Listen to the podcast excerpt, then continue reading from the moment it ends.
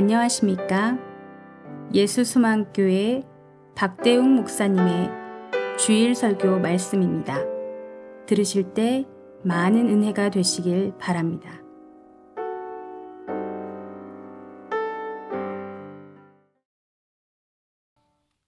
오늘 우리에게 주신 하나님의 말씀 구약 성경 신명기 4장 32절부터 40절까지 제가 봉독해 드리겠습니다. 네가 있기 전 하나님이 사람을 세상에 창조하신 날부터 지금까지 지나간 날을 상고하여 보라. 하늘 이 끝에서 저 끝까지 이런 큰 일이 있었느냐? 이런 일을 들은 적이 있었느냐? 어떤 국민이 불 가운데에서 말씀하시는 하나님의 음성을 너처럼 듣고 생존하였느냐? 어떤 신이 와서 시험과 이적과 기사와 전쟁과 강한 손과 편팔과 크게 두려운 일로 한 민족을 다른 민족에게서 인도하여 낸 일이 있느냐?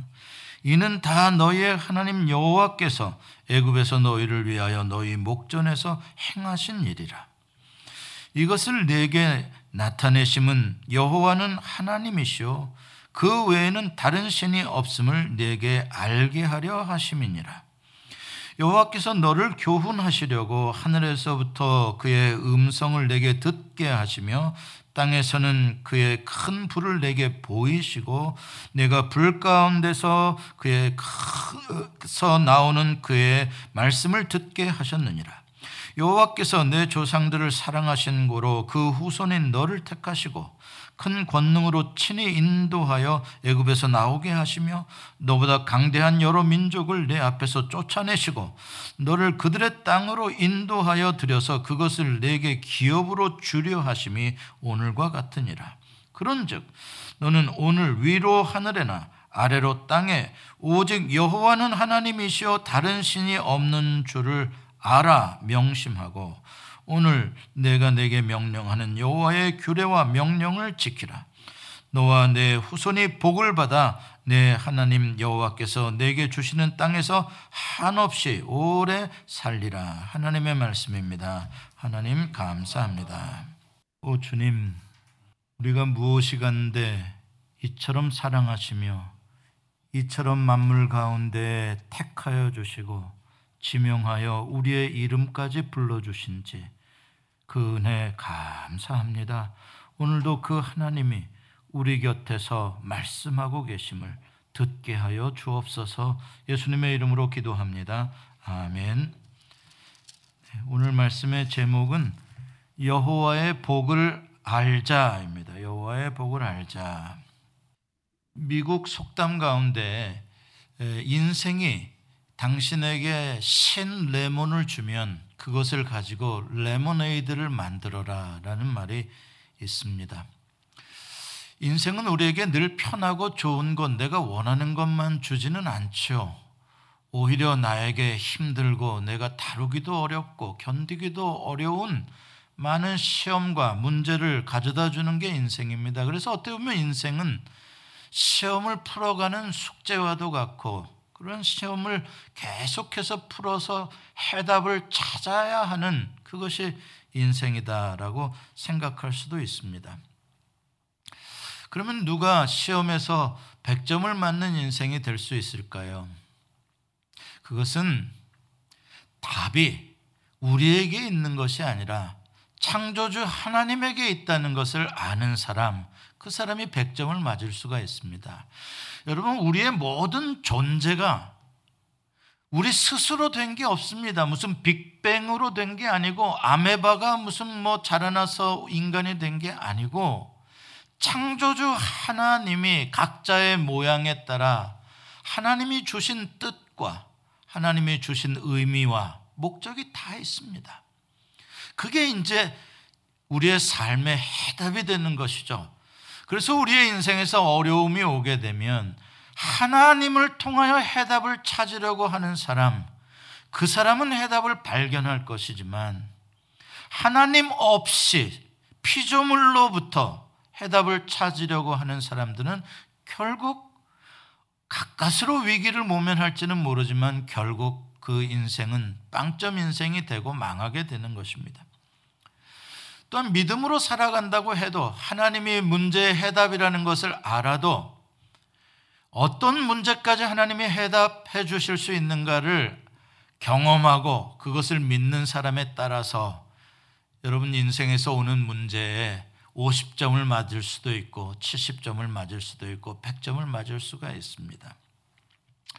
공부 못하는 학생과 공부 잘하는 학생의 차이점 중에 하나가 시험을 보고 나면 공부 못하는 학생은 시험지를 바로 버려버리는 쓰레기통에 버려버리는 학생이고 공부 잘하는 학생은 그 시험 문제 중에서 자기가 무엇을 틀렸는지를 확인을 해가지고 왜 틀렸는지까지 점검한 다음에 그리고 그 다음에 시험에서 그 문제를 틀리지 않는 그 학생이 공부를 잘하는 학생이라고 합니다.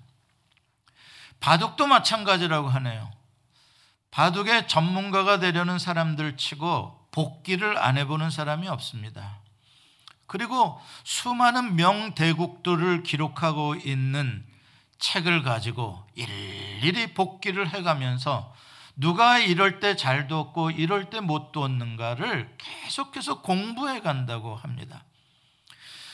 이세돌도 알파고와 어, 대국을 할 때에 알파고에게 세 번 지고 네 번째 판에 신의 한 수로 알파고에게 이겼었는데 그 세 번 내리질 때 그 고통 가운데서도 그래도 복귀를 해보는 거예요. 자기가 왜 틀렸는지, 알파고는 어떻게 그 바둑을 두고 있는지, 상대방을 알고 나의 연약함을 발견하는 그 그게 얼마나 중요한 학습 효과를 가져다 주고 그 학습 효과는 오늘은 졌어도 내일 똑같은 상황에서는 승리할 수 있는 준비를 갖게 해준다라고 합니다.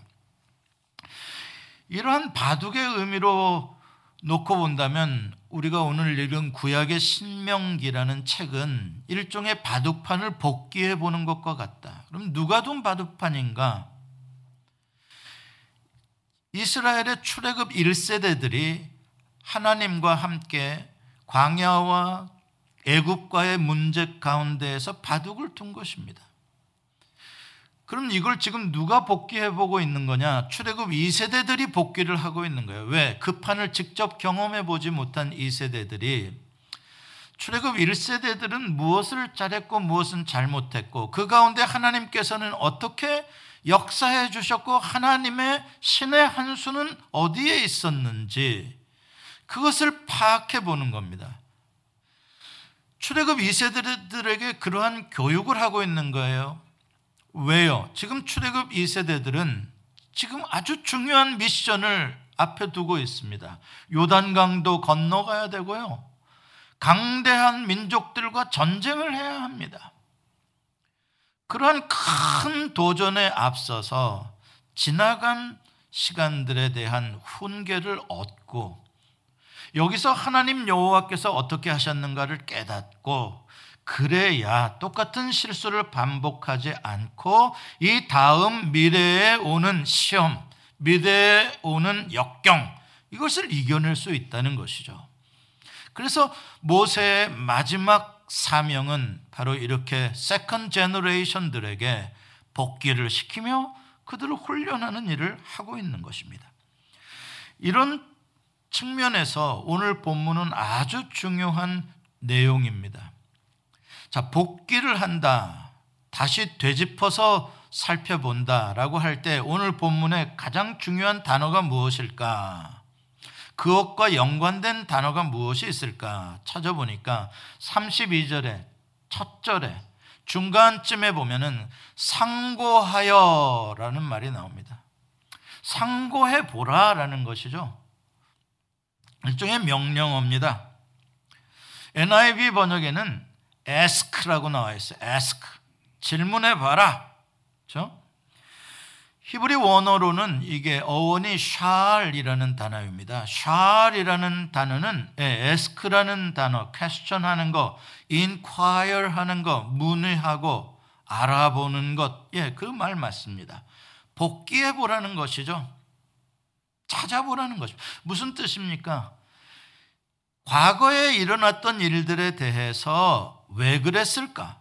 어떻게 그랬을까? 무슨 뜻일까? 라고 질문해 보라는 것입니다. 자, 그렇다면은 과거에서 일어난 무엇에 대한 질문인가? 컨텐츠. 우리가 질문해야 될 대상이 뭐냐?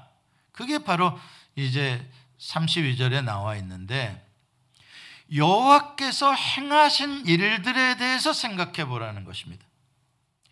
여호와께서 어떻게 이스라엘 민족에게 행하셨는가? 이 일은 너무나 위대한 일이라서 창세 이후로 이렇게 여호와께서 한 민족에게 위대한 일을 행한 것은 이것밖에 없는 거고 이스라엘 백성들은 실제로 불 속에서 창조주 하나님이 말씀하시는 것을 보고 들었다. 그랬는데도 이스라엘 백성들은 이렇게 생존해 있다. 아주 독특한 특별한 교육과 경험에 대해서 생각해 보라는 것입니다. 그리고 조금 더 33절, 34절에 가면 구체적인 이 여호와께서 행하신 일들이 나오는데 이적과 시험과 기사와 전쟁과 강한 손과 편팔과 그렇죠?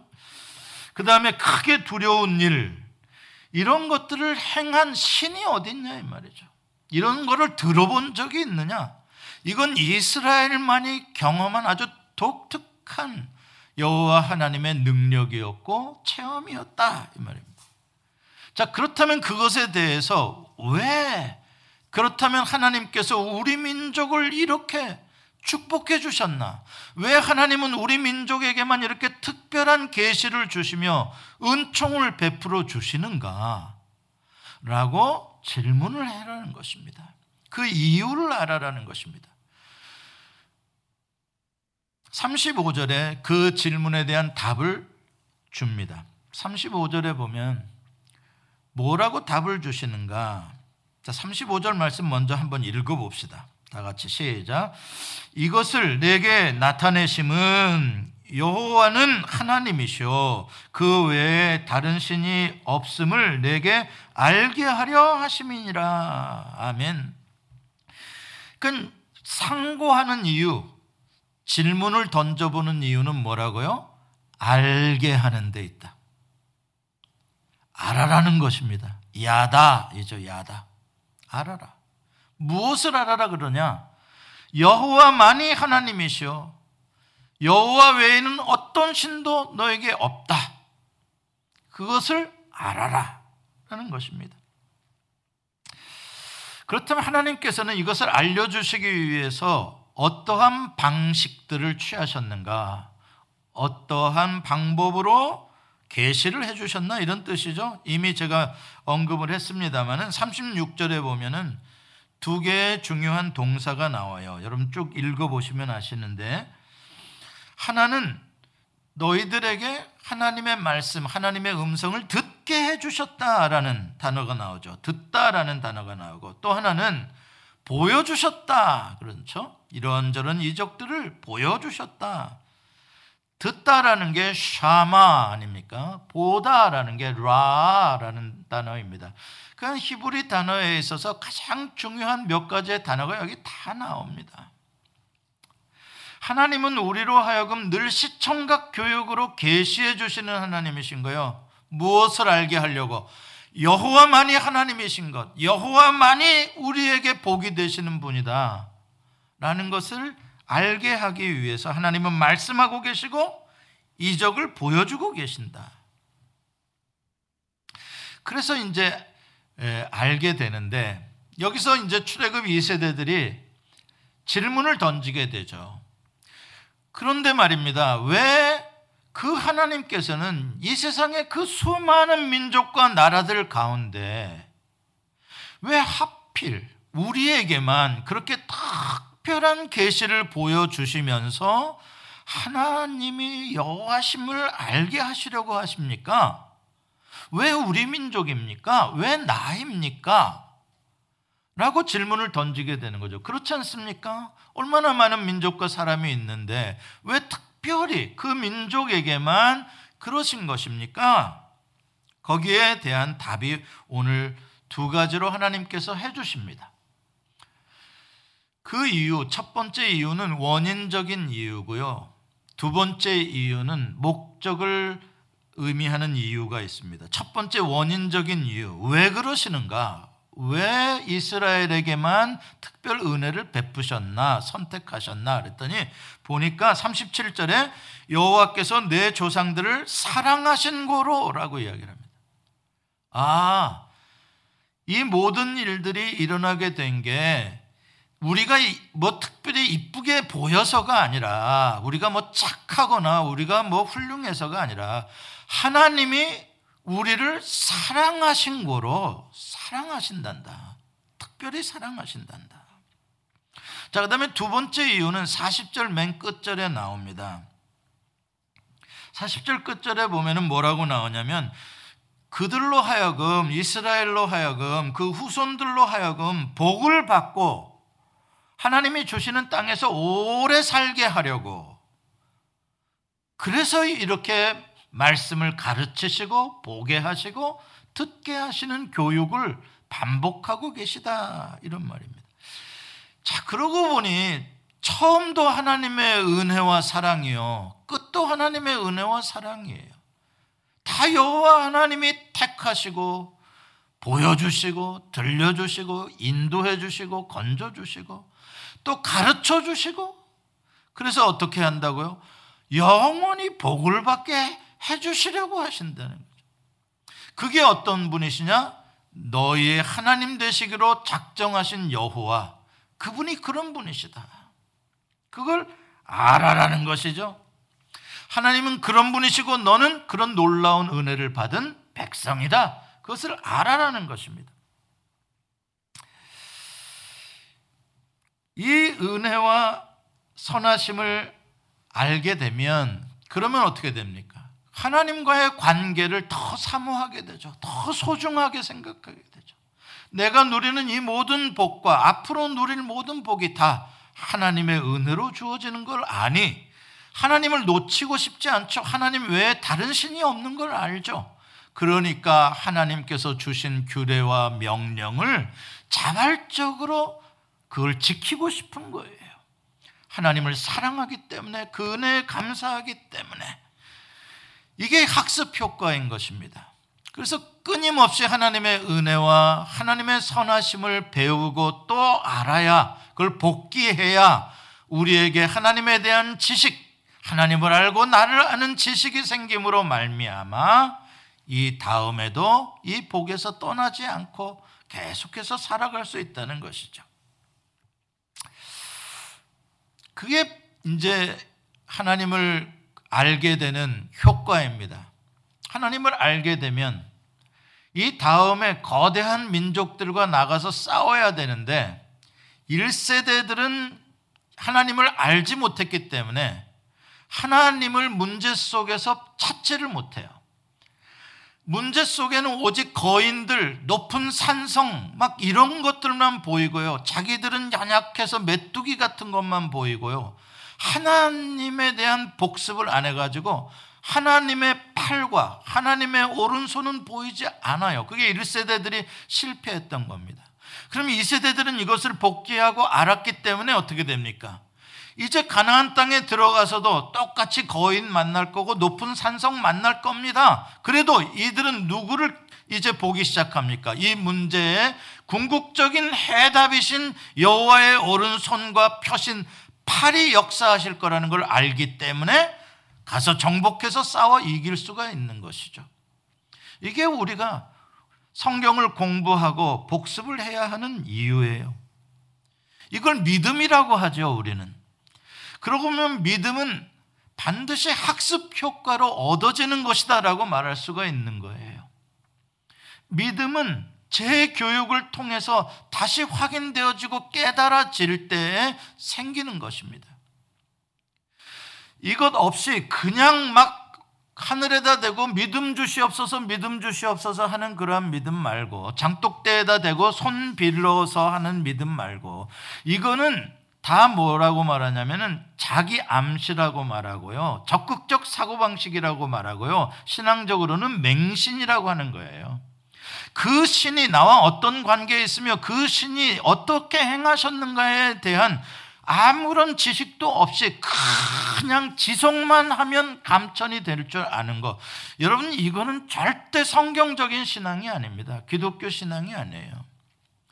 하나님은 우리에게 그렇게 믿지 말고 돌이켜서 생각해보고 짚어보고 하나님이 어떻게 역사하셨는지 그 은혜의 역사를 생각해보고 깨달은 대로 믿어라라고 하시는 거예요.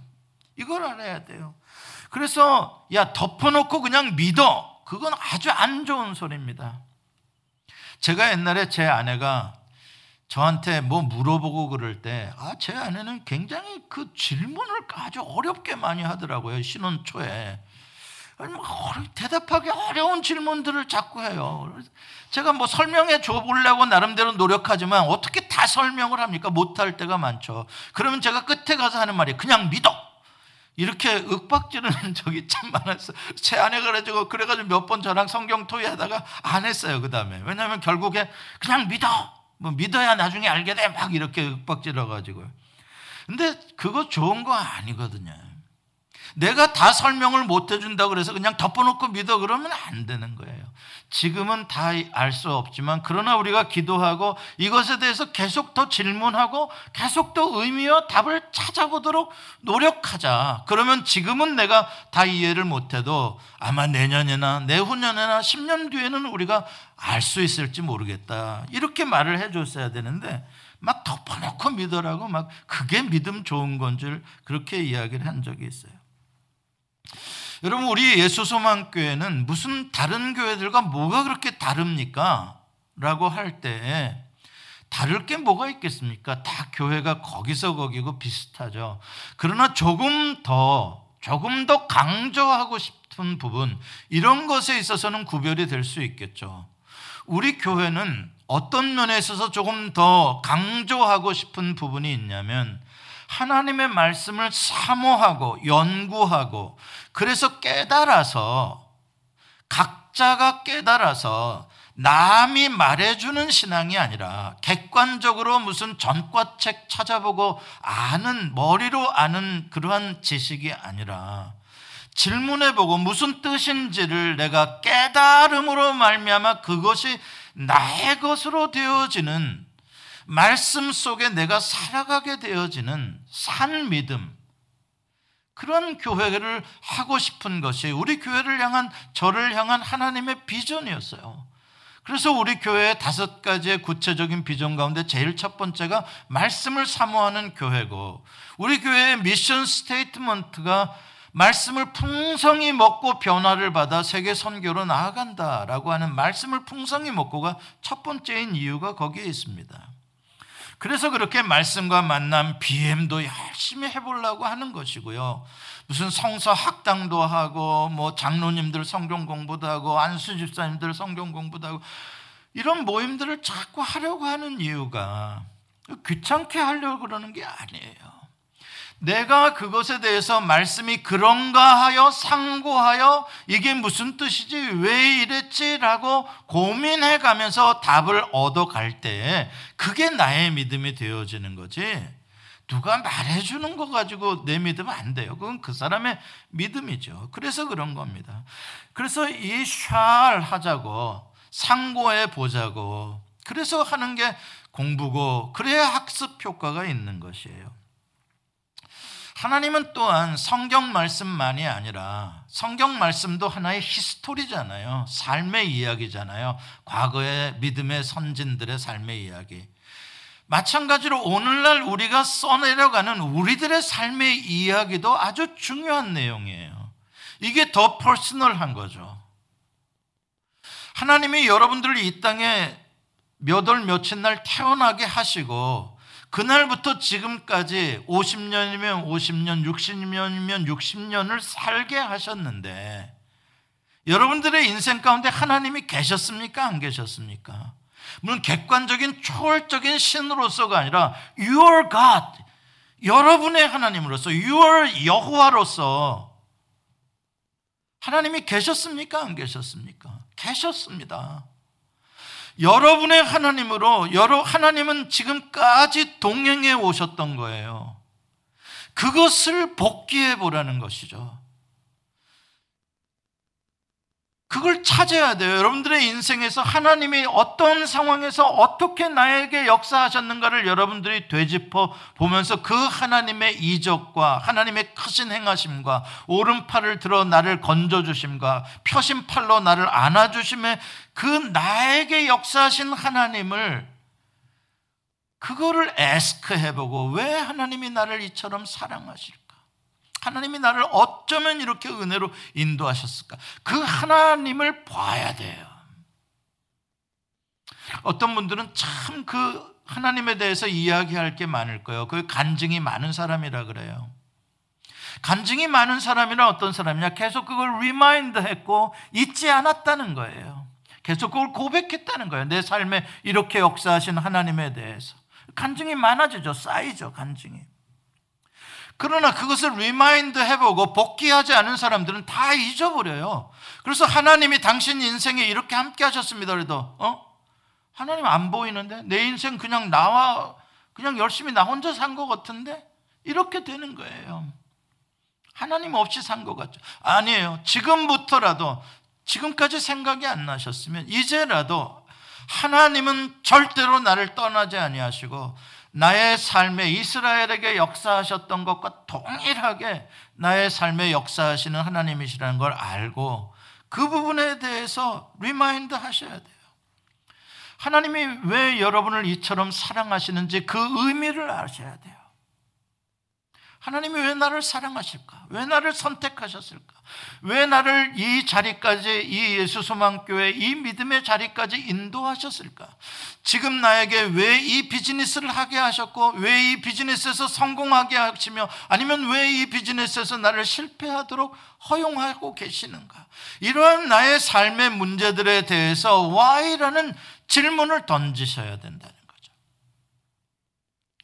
그 질문을 던짐으로 말미암아 나의 삶에 하나님이 무엇을 원하신가를 깨닫게 되어지는 것. 그게 학습 효과고 나의 삶에 역사하시는 주권자로서의 하나님, 나의 왕, 나의 아버지로서의 하나님을 만나게 되면 그분에 대해서 알게 되면 그 다음에 삶의 문제에 있어서 어마어마한 역사를 일으키게 되는 거예요. 우리 모두가 공유하고 있는 하나의 경험, 그것은 바로 예수 그리스도의 죽으심과 부활에 대한 경험이에요.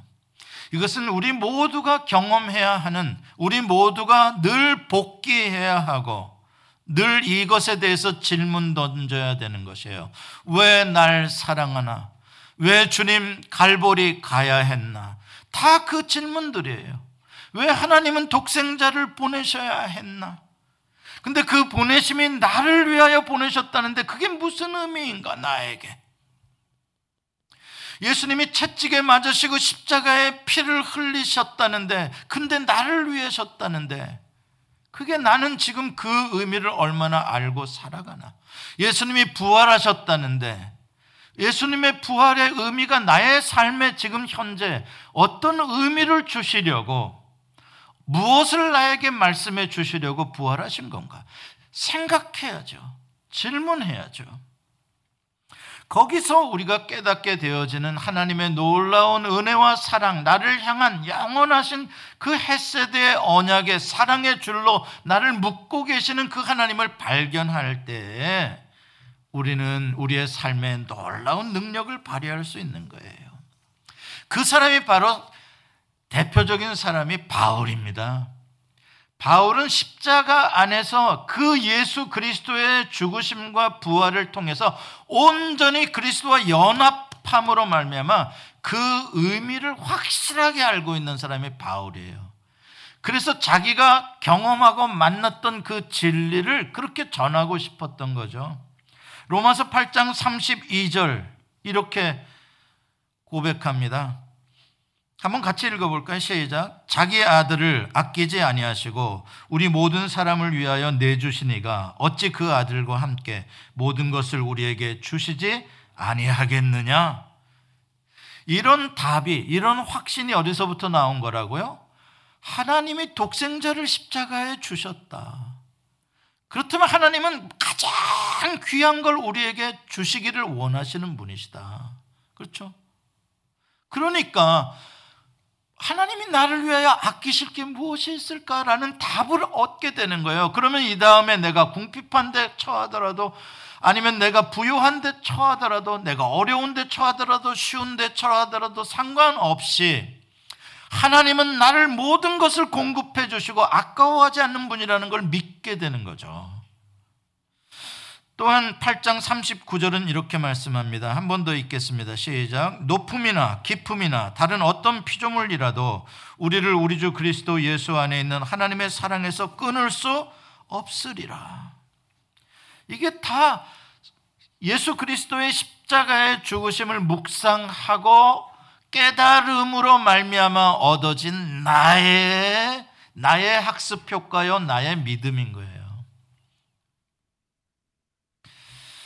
부활에 대한 사도 바울의 고백도 마찬가지입니다. 사도 바울은 부활을 생각했고 예수님이 부활하셨다는 게 지금 나와 무슨 의미가 있을까라는 걸 질문해 봤을 때 이런 답을 얻게 되는 거예요. 고린도전서 15장 57절 58절 같이 읽습니다. 시작.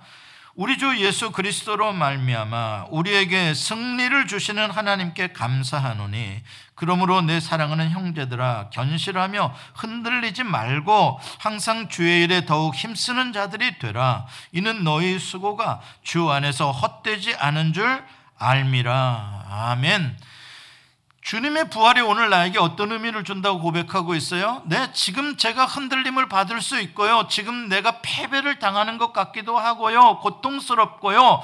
그런데 주님의 부활이 오늘 나에게 주는 의미는 뭐라고요? 결국 내가 승리하는 자이고, 결국 내, 나의 이 수고가 결코 헛되지 않게 해주시겠다는 약속이 부활이라는 거예요.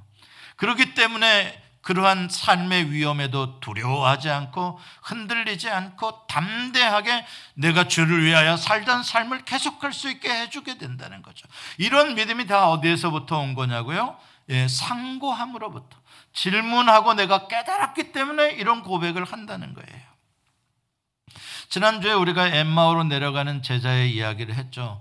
예수님께서 그 제자들 예수님이 부활하셨다는 소식을 듣고도 슬퍼하며 엠마오로 내려가 버리는 그 제자들에 대해서 안타까움으로 하신 말씀이 뭐예요?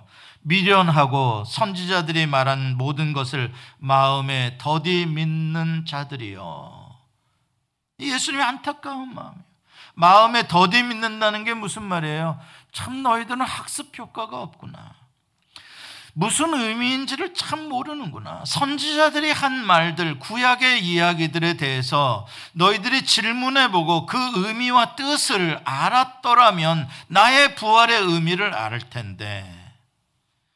근데 선지자들이 한 말을 가지고는 있는데, 책으로 가지고는 있는데, 그게 무슨 의미인지는 너희들이 모르기 때문에, 질문하지 않았기 때문에, 학습 효과가 없어서 더디 믿는 거예요. 그것을 미련하다라고 말씀하고 있는 겁니다.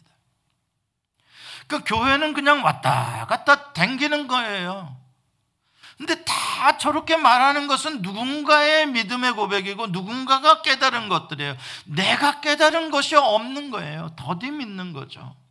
왜 나는 안 깨달아질까? 여러분 질문하지 않았기 때문에 안 깨달아진 거예요. 알고 싶지 않았기 때문에 알고 싶고 목마른 사슴이 시냇물을 찾는 것처럼 하나님을 더 알고 싶고 나의 삶의 역사하신 하나님을 더 느껴보고 싶고 만나보고 싶은 마음이 있는 자가 하나님을 만나고 알게 되는 거예요.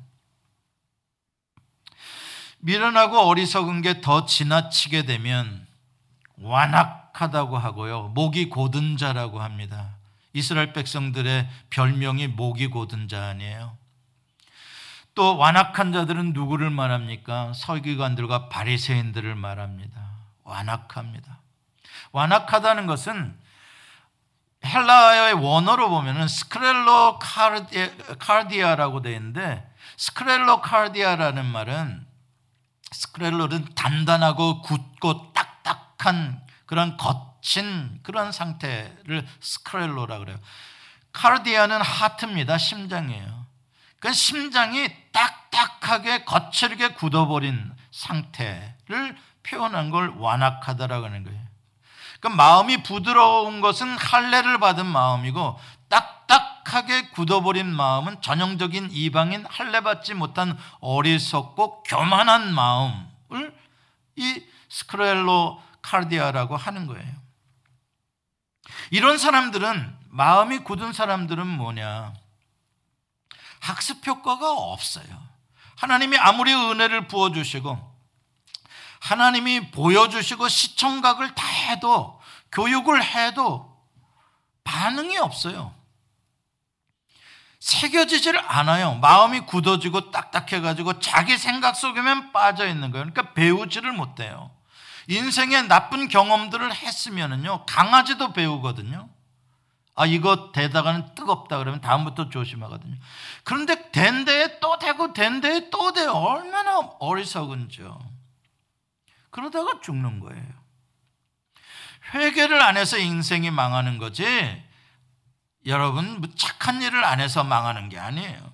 말씀을 맺습니다. 우리 말에 속담에 소, 외양간, 어, 소 잃고 외양간 고친다라는 말이 있잖아요.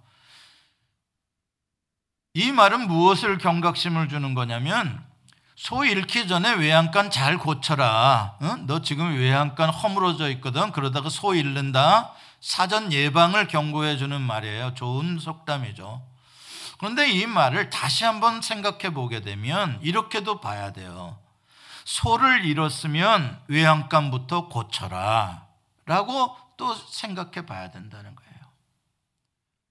아, 나는 소를 잃었으니까 외양간 안 고쳐야지? 그렇게 생각하는 인생은요, 영원히 이제 더 이상 희망이 없는 인생이에요. 아, 그때 내가 외양간을 고쳤어야 했을걸. 후회하고 있어요. 그 끝나요. 그러나 그것을 복귀해보고, 아, 내가 그때 고쳤어야지라고 생각이 됐으면 이제는 어떻게 하라는 거예요? 소 잃어버렸어도 지금 외양간부터 고쳐놔야 그 다음에 그 사람은 소를 사고 다시 소를 기르고 다시 시작할 수 있는 거예요. 지혜로운 사람이고요. 축복의 사람인 거예요.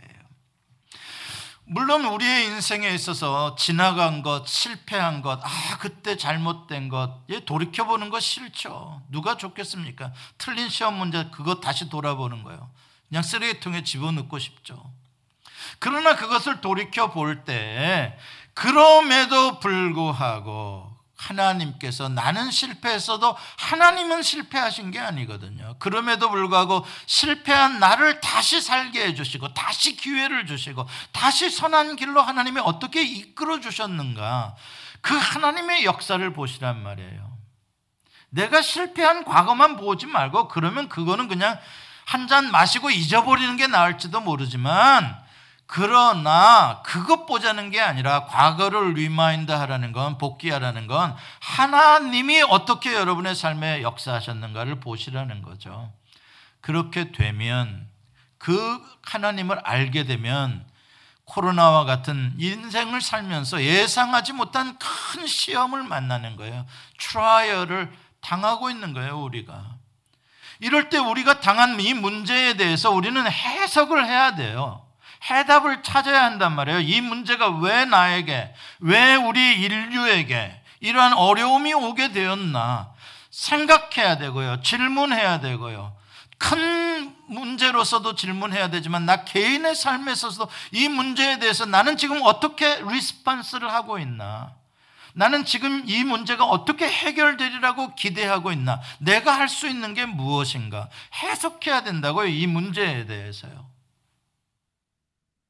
그때 이걸 해석할 때에 나의 지나온 삶과 성경에 대해서 복기를 제대로 해본 사람들은 무엇을 발견한다고요? 이 모든 문제의 해답은 여호와 하나님께 있다는 것을 발견하고 안다는 거예요. 그래서 하나님이 이 문제도 전화위복으로 역사해 주시겠다 라는 것을 알기 때문에 흔들리지 않고 두려워하지 않고 떨지 않고 믿음으로 하나님을 붙잡고 흔들리지 않고 전진해 갈 수가 있는 거죠. 그럼 하나님이 이 문제에서 우리가 성공했기 때문에 이 테스트를 통과했기 때문에 하나님은 우리에게 더 위대한 미래를 열어주시는 거예요. 사랑하는 성도 여러분, 여러분들에게 어떠한 어려움의 문제가 오더라도 반드시 그 모든 해답은 하나님께 있다는 것을 다시 한번 발견하시고 하나님의 은혜와 사랑을 믿으시고 담대하게 인내하시기를 축복합니다. 기도하시겠습니다. 하나님 아버지, 참 감사합니다. 하나님, 그렇습니다. 내 힘으로 살아온 것이 아니라 하나님 아버지의 은혜로 그 신실하신 능력과 기사와 표적과 이적과 여호와의 오른손과 펴신 팔로 크고 놀라운 일을 행하고 두려운 일을 행하심으로 하나님의 은혜로 여기까지 왔습니다. 주님, 이제 앞으로도 이 은혜가 이 하나님의 신실하심이 우리의 삶의 미래를 결정해 주실 것을 믿습니다. 예수님의 이름으로 기도합니다. 아멘. 예수 소망 교회는 조지아주 스와니에 위치해 있으며 주소는 3671 스미스타운 로드 스와니 조지아 30024이고 전화번호는 770-375-0900입니다. 주일 1부 예배는 오전 8시 30분, 2부 예배는 오전 11시에 있습니다. 예수 소망교회의 소개와 사역은 인터넷 주소 www.jesushopechurch.org로 오시면 찾아보실 수 있습니다. 감사합니다.